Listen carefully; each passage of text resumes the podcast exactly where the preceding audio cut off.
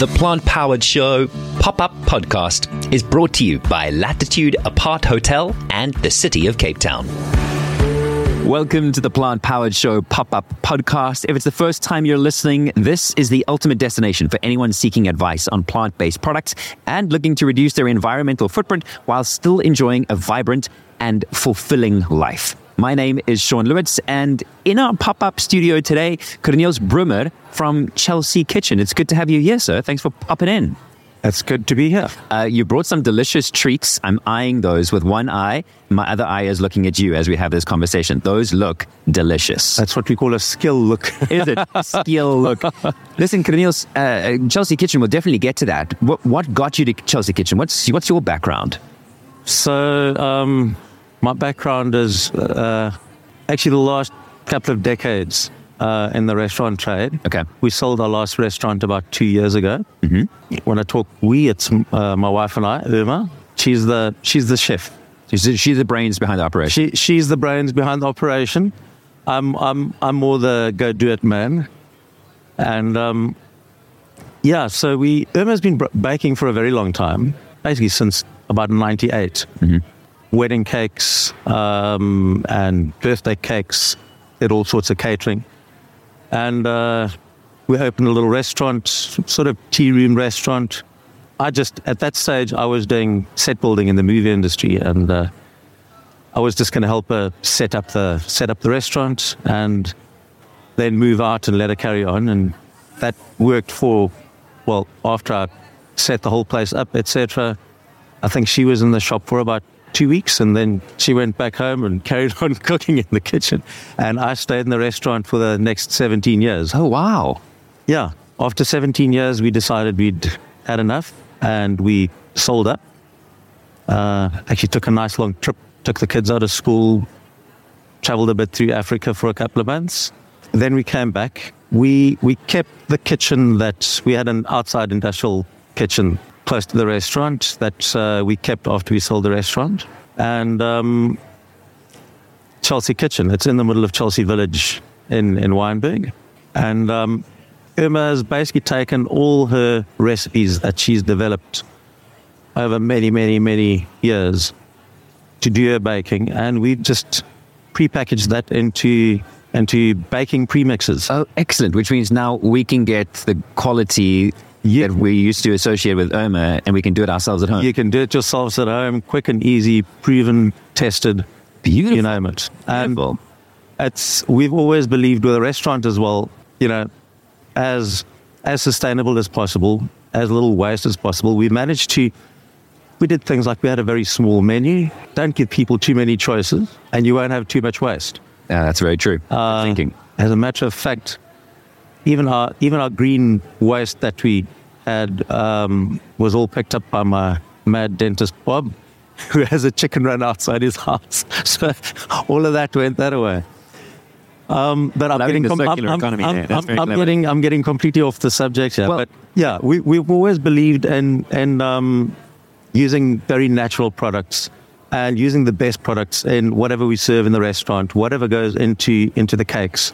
So for instance, we use a good stone ground flour. Okay. I get into a lot of trouble here because we're not gluten free.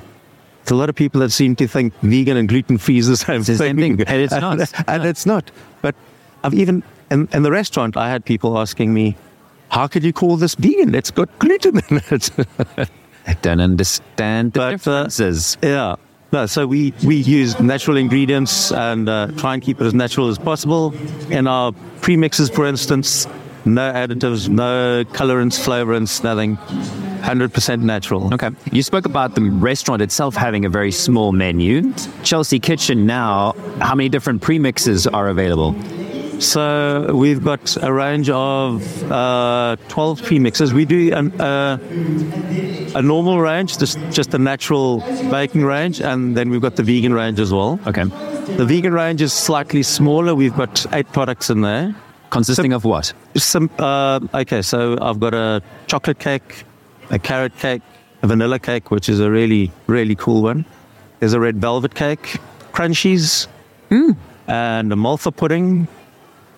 And geez, how many have I got now? Seven. Yeah, I'm missing close. another one. It's okay. I'll we'll hop on over I'll- to the website. Yeah. Yeah, yeah. It's not everything that you do with a with a natural baking. You can do in the in the vegan range as well. There's certain things that don't work, like our chocolate brownies. I'm sure some people can make them work, but with our recipes, the chocolate brownie, for instance, doesn't work, mm. and the saucy chocolate pudding doesn't work course, in the vegan sure. range. It, Yeah. it works, works perfectly, but we're not 100% happy with the results. So we, we haven't launched that in our in our vegan range yet. Okay. And is the vegan range relatively new? The vegan range is quite new. We just we, we to launch the product, we went to a few markets, and the only market that we got excited about was the vegan market.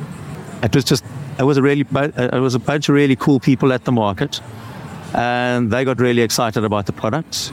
They liked the tasters and the whatever, and, and I think I sometimes get the idea that um, vegan people expect certain vegan foods not to taste as well as it would if it if it weren't vegan. But we've managed to make our cakes and our puddings and things so that they taste equally good, if not better. That's amazing. And sweet treats often do include products that are not vegan. And I think that's possibly then where the surprise Yeah. comes from. You know, surprise what can be created uh, is staying away from animal based products, especially in in sweet treats. Yeah. So, yeah. People often talk about the carrot cake, and the carrot cake traditionally has a cream cheese icing, and that's a bit tricky with with with vegan icing. And go and buy one of our carrot cakes. Look at the recipe on the back, and you'll see our little trick. And I guarantee you, you'll well, you're welcome to taste this now. I'm so glad you Oh. said that. but um, it's it's just as good as any cream cheese icing. It's got that same tang, and it's Well, clearly Yeah. consumers are enjoying what you're doing, and that's probably uh, got a lot to do with the fact that you've enjoyed putting it together. Major credit to Irma, of course, the years that she spent baking and developing her recipes. major credit to me for tasting it all and giving feedback all the time. I mean, somebody's got to do it, right? that's a tough job, but hey. Somebody's got to do it.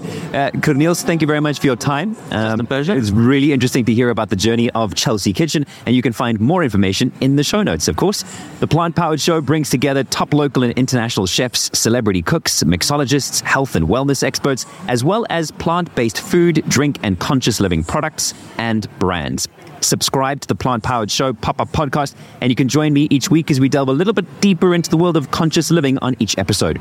Follow us on Instagram or on Facebook at The Plant Powered Show for the latest updates, mouth-watering recipes, and engaging content. The Plant Powered Show pop up podcast is brought to you by Latitude Aparthotel and the City of Cape Town.